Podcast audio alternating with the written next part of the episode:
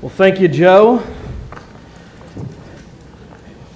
Joe taught us that song about two weeks ago in our Wednesday night class, and whenever I heard it, I knew I would be speaking on this today, and so I, I, I, uh, I thought this is a perfect one to start off this lesson, and, and so I appreciate you coming and leading uh, that for us. Um, but last Wednesday night, if you saw me at dinner time, we do a dinner on Wednesday nights that everyone's invited to. Uh, I might have looked a little perturbed. I don't know if, if, if I covered it well or, or not, but I was going to cook dinner that night. And I was thinking a uh, good, easy dinner to cook would be chicken tenders and mashed potatoes. In Sam's Club, they have a pretty good uh, frozen, uh, uncooked chicken tenders that, that, that I usually get whenever I cook that. And I went to Sam's, and Sam's freezer section was all sealed off. I, they must have lost electricity or something happened because you couldn't get to anything in the freezer section. And so I thought, that's all right, I'll just go over to Brookshire's and I will go get chicken tenders from there. And so I went to Brookshire's, and it wasn't the, the typical chicken tenders that I was used to getting. So I go and I start looking through all the different brands that they have, and there's this one brand that I use, uh, uh, their fajita meat. And I thought, okay, that it says chicken tenders, I'll get those. And I bring those to the church, and I was going to start cooking that afternoon. And I opened up a bag, and in the bag, I don't see a chicken tender, which is a white meat chicken breast, right? We know what a chicken tender is. It's a like a long dino nugget looking thing. and I thought, they're not bad. Dino nuggets aren't bad, but it's uh, these are adults that we're cooking for a lot of it, and so I was uh, pretty upset. And I read the bag. I, th- I thought I was getting chicken tenders, and on the bag it says chicken tenders, and then in small print it says tender shaped white meat, chicken breast, something like that. So it was a big sham. It was a lie. They were trying to sell me, and they did sell me. What I was hoping to get was chicken tenders, and they sold me these things that were long nuggets or dino nugget looking things. And I was upset. And then as I was driving home that night, I started thinking about my lesson this week and I was thinking of how often do we masquerade our lives to where we say that we're one thing and yet we're living a life that's completely different. We say that we're Christians, we say that we're followers of Christ. And yet, when it's not Sunday morning or Wednesday evening, so often we're living the ways of the world. Ephesians chapter 2 verse 10 Paul tells us we are God's handiwork. We were created in Christ Jesus to do good works which God prepared in advance for us to do. We were created to be a certain type of people. We were created to look different than the world. We were created to do God's good works we are created to follow His law. We are created to live a life following the examples of Jesus Christ. And so often, we choose a different life, even though we profess to be Christians. We choose a life that's different than the examples that Jesus Christ gave us. And this isn't a new thing now, it's been something that's happening since the beginning of time. All the way back in the Garden of Eden, people have known God's way and they've chosen to maybe worship God a little bit, but also add in the ways of the world. And for so long, we have followed what would be false gods. And back in the ancient times, there were false gods that people believed that there were actually gods up in the sky. We, uh, most of us have, have studied mythology and we learned about Zeus and all these other gods out there. And we know of them as false, but what did the people do at the time? They believed in these gods because they wanted what these gods could help them with. So maybe they wanted rain, or maybe they wanted food, or maybe they wanted children, or whatever the case that they were wanting. They looked to God or their false gods for help. Now we think about that as mythology today, but we still look for false gods in our life. So, what would a false god be? A false god is a promise that this world tells us that only God can deliver. A false God is a promise that we believe in. We believe in the things that this world is going is to fulfill our life, give us this happiness in this promise, but only God can give us that. And so sometimes we put false gods into money. Maybe it's politics. Maybe it's certain relationships that we have in our life. We provide these false gods in our life and we prioritize them over our God. And we allow that to corrupt our relationship with our God. And so the promises that we were looking for in all these things of the world aren't going to deliver. They're not going to have anything that can benefit us because they're not of God. Psalm chapter 121, verse 1, this is our theme this summer. It says, I lift my eyes to the mountain. Where does my help come from? My help comes from the Lord, the maker of heaven and earth. In today's lesson, we're going to ascend a mountain where we find the one true God. We will ascend a mountain. On this journey of life, all of us are ascending some sort of mountain, right? Theoretically. We're, we're, we're, we're climbing up, we're, we're on this journey, and we're striving to meet some sort of happiness, some sort of joy in this life. And if we're going to meet God, we're going to find that eternal happiness. We're going to find the joy that He gives us while we're here on this earth. But a lot of us are sending this mountain to find something else, something completely different than what God offers us. And we'll find that we're putting our faith and our hope in something that isn't even real. Today's lesson, we're going to go uh, back to 1 Kings chapter 16, verse 29. And in 1 Kings 16, 29, we learn of a new king named Ahab.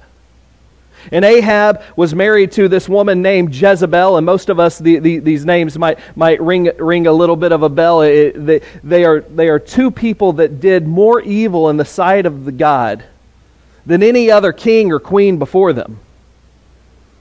In 16, verse 29, it says, In the 38th year of Asa, king of Judah, Ahab, son of Omri, became king of Israel. And he reigned in Samaria over Israel for 22 years. Ahab, son of Omri, did more evil in the eyes of the Lord than any of those before him. This is the first king that started killing God's prophets. It's the first king that, that, that, that, that pushed out God's, uh, God's ways and, and, and ushered in these false gods. These gods that are known as the Baals. These are gods that uh, Baal means, means master.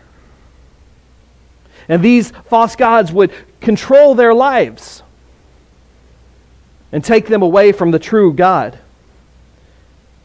And so, one of the things that God does is He has these people that go out and speak to the king to get them right on the right path. And He raises this guy named Elijah. And in verse 17, we see who Elijah was. We don't have too much of a background, but it says Elijah the Tishbite from Tishbe in, in Gilead said to Ahab, as the Lord, the God of Israel, lives, whom I serve, there will be neither dew nor rain in the next few years except at my word. So Elijah is told to go to the king and he's told to tell him that if you want the blessings of a false God, you're going to get the blessings of a false God. And what can a false God give you? If they don't exist, they can give you nothing, and God is going to give them exactly what they're looking for. As we sang these songs this morning, our second song, uh, it, it, was, it was wonderful talking about how it was this God of the heavens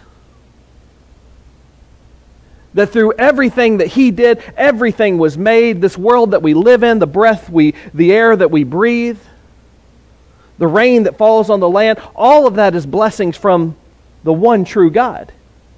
And if the people didn't want to follow God, he was going to show them what life would be like without God. And for three years, the land was going to shrivel up. And they were going to live in drought. But Elijah, during this time, God is going to prepare him. And God sends him off to a place where he does find water. And God cares for him each day. And Elijah grows closer and closer to God, and he, he gains more and more faith in who our God is. And after three years, in chapter 18, verse 1, it says, After a long time, in the third year, the word of the Lord came to Elijah. It says, Go and present yourself to Ahab. I will send rain on the land. So Elijah went to present himself to Ahab. After three years, the land is in ruins. The land is becoming desolate, and Elijah is going to go to Ahab. And hopefully, Ahab is seeing what a life looks like whenever he chooses not to follow the one true God. But Ahab's not happy with Elijah because Ahab is going to blame Elijah for what's happening in this world. And so when Ahab sees Elijah, in verse 16 it says, Ahab went out to meet Elijah, and when he saw Elijah, he says, Is that you, troubler of Israel? Look at what Ahab's doing.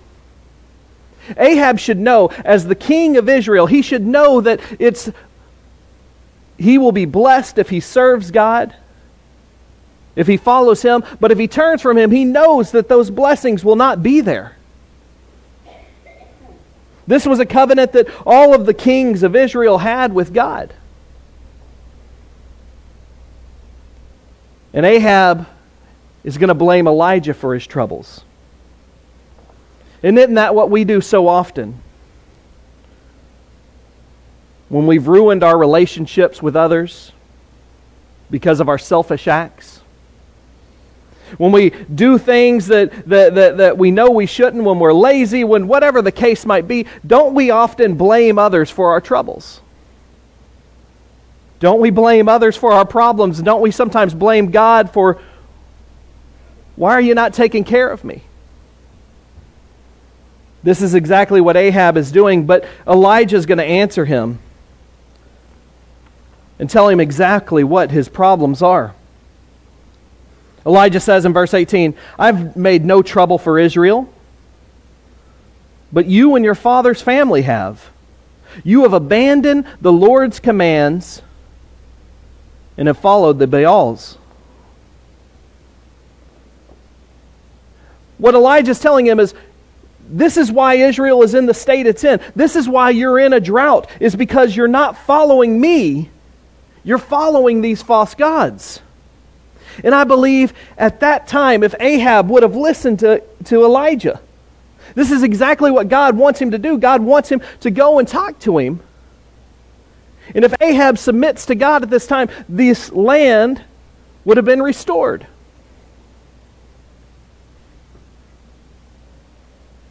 But much like us, Ahab stays hard headed, and he chooses not to submit his life to God. But God has a plan for him. God wants to show them that what they're putting their faith in, what they're putting their hope in, are just empty promises that only the one true God can deliver. And so Elijah says to Ahab, Summon the people from all over Israel to meet me on Mount Carmel. And bring the 450 prophets of Baal and the 400 prophets of Asherah who eat at Jezebel's table. So Ahab sent word throughout all Israel and assembled the prophets on Mount Carmel. So Elijah is going to have a showdown between God, the one true God, the Lord, and the the Baals. And this isn't something that Elijah comes up with himself as we continue to read. We'll see that this is something that God commanded him to do. So Elijah isn't about to make a showdown to put the Lord to the test, but God has told Elijah to do this so that he can show that there is only one God and that he is the Lord that we should put our faith in. This is for the people of Israel then, and this is for us today. So, why did he have them meet him on Mount Carmel? If you look at what Carmel means in Hebrew, it uh, doesn't mean caramel. Like I, I think that's what I always thought every time I read it. So something nice and sweet. It's not even spelled the same. It's a little different. But Carmel means a garden, a lush garden or a vineyard. And why he told them to meet him on Mount Carmel is because Mount Carmel was in the wettest region of all of Israel. It's the wettest region there today. If you see up there, that's a, that's a, uh, that's a picture of the actual Mount Carmel. And so, as all these prophets are going up there, they are going to see even the most lush mountain that they have has been a victim of severe drought. When I was in Greece last year, uh, I, was, I was riding in the bus and I was uh, sitting next to a Jamaican guy who came on the trip with me. And this Jamaican guy is looking out at the cities of Greece. And one of the things about the, the big cities in Greece is uh, the people, they, graf- they graffiti everything all over the city. Everywhere that you look, no matter what shop it is, they are going to spray paint graffiti on it. And I'll never forget uh, what, what the, this, this Jamaican guy is he's looking at. He's like, he just can't believe how they would graffiti all of this city. And he tells me in his Jamaican accent, which he says, Oh, man, there's no place spared, man. No place spared. I'm sure I butchered that. But that's what I think about whenever I thought about Mount Carmel. The place that should be the most lush and green. Not even it was spared. And so, this is where God wants to show his power. He wants people to see that even their most lush region has no blessing without God. So Elijah tells the people in verse 21 How long will you waver between two opinions? If the Lord is God, follow him. If Baal is God, follow him. But the people said nothing. Elijah wants the people to realize that they have one true God.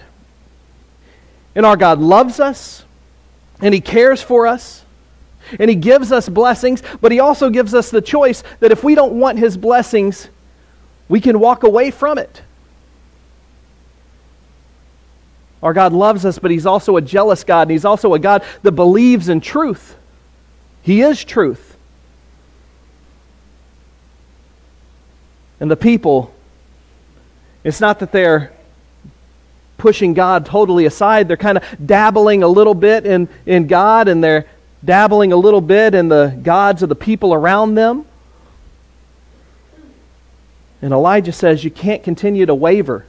Some of your versions say you can't continue to limp in between these two. You've got to make a decision. If we look at current events today, back in April, there was a company that made what is being called the worst advertisement campaign in history. And most of us know about this. It's, it's, the, it's the Anheuser-Busch Corporation, and one of the things that they decided to do is they wanted to increase their base. And so they look at, at, at, who is not buying their product, and they decided, well, let's, let's, let's get with this social media influencer. It's controversial to a lot of people. He's part of the LGBT community, and, and, and they said, let's do a campaign with this guy. And as they do this, their base gets pretty upset.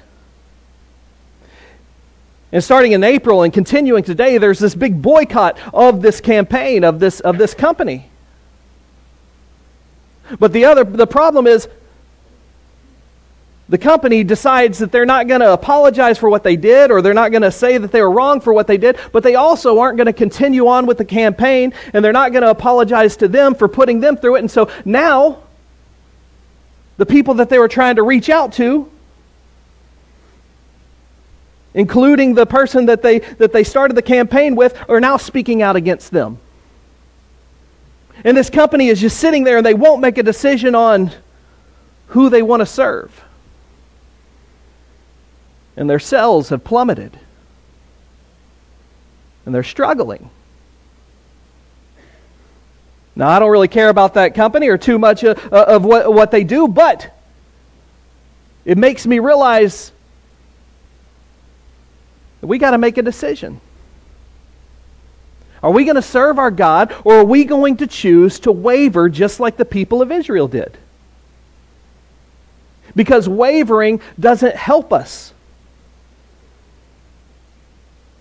Wavering brings us into drought.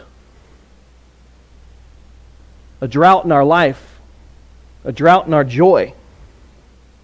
Jesus says in Matthew 6, verse 24, No one can serve two masters, for you'll hate one and love the other, or you'll be, disp- be devoted to one and despise one, the other. And Jesus at that time is talking about money, but this could be about anything when we put our priorities over God. We're climbing this mountain for happiness, for joy, and hopefully at this mountaintop we're going to meet with God, but so many of us are climbing this mountain to meet something other than God. We're meeting these false gods in our life. And so Elijah gives the rules for the showdown. He says in verse 22 I'm the only one of the Lord's prophets left, but Baal has 450 prophets. Get two bulls for us. Let Baal's prophets choose one for themselves. And let them cut it into pieces and put it on the wood, but not set fire to it. I will prepare the other bull and put it on the wood, not set fire to it. Then you will call on the name of your God, and I will call on the name of the Lord, and the God who answers by fire, he is God. Then all of the people said, What you say is good. Elijah should be at a huge disadvantage. It's 1 versus 450. This is their mountain. Baal is known as the storm god or the god of the heavens. He's the God that should be in control of, of lightning and rain and all of this. He should easily be able to answer the people's call. In verse 26, it says, So they took the bull given to them and prepared it. Then they called on the name of Baal from morning till noon. Baal, answer us, they shouted. There was no response. No one answered. And they danced around the altar they had made. At noon, Elijah began to taunt them. Shout louder, he said. Surely he is God. Perhaps he's in deep thought, or busy, or traveling. Maybe he's sleeping and must be awakened. So they shouted louder and, the slash, and slashed themselves with swords and spears, as was their custom. Until their blood flowed, midday passed, and they continued their frantic prophesying until the time for the evening sacrifice. There was no response. No one answered. No one paid attention. They were looking for these false promises to come and help them. And they were met with silence because when we put our hopes in someone or something that isn't the one true God, that's exactly what we're going to get silence. And so they began to dance around frantically. And why were they so frantic? Why were they cutting themselves? They realized if their God wouldn't answer them, they've lived their lives putting their hope in something that wasn't real. And how often do we dance around in this world? Looking to fulfill dreams that we have for ourselves and finding that at the end of those, we find no true satisfaction. We don't find our joy. And we're left with empty promises. Well, God doesn't call us to cut ourselves and jump around and dance, but God calls us to humble ourselves. And Elijah shows us how he reaches out to God. It says, Then Elijah said to the people, Come here to me. And they came to him, and he repaired the altar of the Lord which had been torn down. This is a place where they would go and they would worship God, but they had now torn it down in place of false gods. And Elijah takes 12 stones, one for each of the tribes descended from Jacob, to whom the word of the Lord came, saying, Your name shall be Israel. And he stacks these 12 stones, even though uh, at the current time Israel was divided, but God is showing what a true united Israel should be. It says, With these stones he built the altar in the name of the Lord. He dug a trench around it large enough to hold two seahs of seed, and he arranged the wood, cut the bull into pieces, and laid it on the wood. And he said to them, Fill four large jars with water and pour on it the offering on the wood. And he had them pour water until it was totally soaked. Why did he do that? Why did he make it so hard? Because he wanted it to be seen that only God could bring this fire from heaven, could bring this sacrifice, could show that he was the true God. It says, At the time of the sacrifice, the prophet Elijah stepped forward and prayed Lord, the God of Abraham, Isaac, and Israel, let it be known today that you are God in Israel and that I am your servant, and I have done all these things at your command. So he wasn't coming up with this stuff. He wasn't trying to test God. God asked him to do all these things. God called him to do this, and he is now listening to God and following God's direction. He says, Answer me, Lord, answer me. So these people will know that you are Lord, or God, and that you are turning their hearts back again. Then the fire of the Lord fell and burned up the sacrifice and the wood and the stones and the soil and licked up all the water in the trench. Through his simple prayer, through his, through his humbleness, he calls on God, and, and God sends a display of power. So, what do we do with a story like this? What do we do with this in our life? we've got to believe that there's one true God. And in order to do that, we've got to throw off all the false gods that we have, all these false idols that we have, things that are keeping us from our Lord. Throw away all the priorities that we have that, that, are, that are not bringing us closer to God. And follow what the author of Hebrews says in Hebrews 12, verse 1. It says, Let us throw off everything that hinders and the sin that so easily entangles. And let us run with perseverance the race marked out for us, fixing our eyes on Jesus, the pioneer and perfecter of our faith. We're not going to be perfect in this life. We're going to believe in false promises. But what's told us, what, what, what it's telling us So we got to shake off these things that are keeping us from ascending the mountain to meet with God. We got to take off all the things that are, that are keeping us from God and realize that God is the only one that's going to give us the true promises of eternal life, the true promises of joy in this life. And we need to respond exactly how the people responded when they saw God's power, when they saw his majesty, when they realized he was the one true God. The people in verse 39 said, The Lord, he is God. The Lord, he is God. Let's not just say the Lord, he is God, but let's make him our Lord. Let's throw away everything that entangles us. Let's not believe in the false promises, but let's follow Him. Let's not masquerade as Christians on Sunday and live like the world on Monday. Let's make a decision on this mountain to follow the one true God. You can make that decision today. You can be baptized into Him. You can make Jesus Christ your Lord and Savior. If there's anything we can do to help, please come while we stand and sing.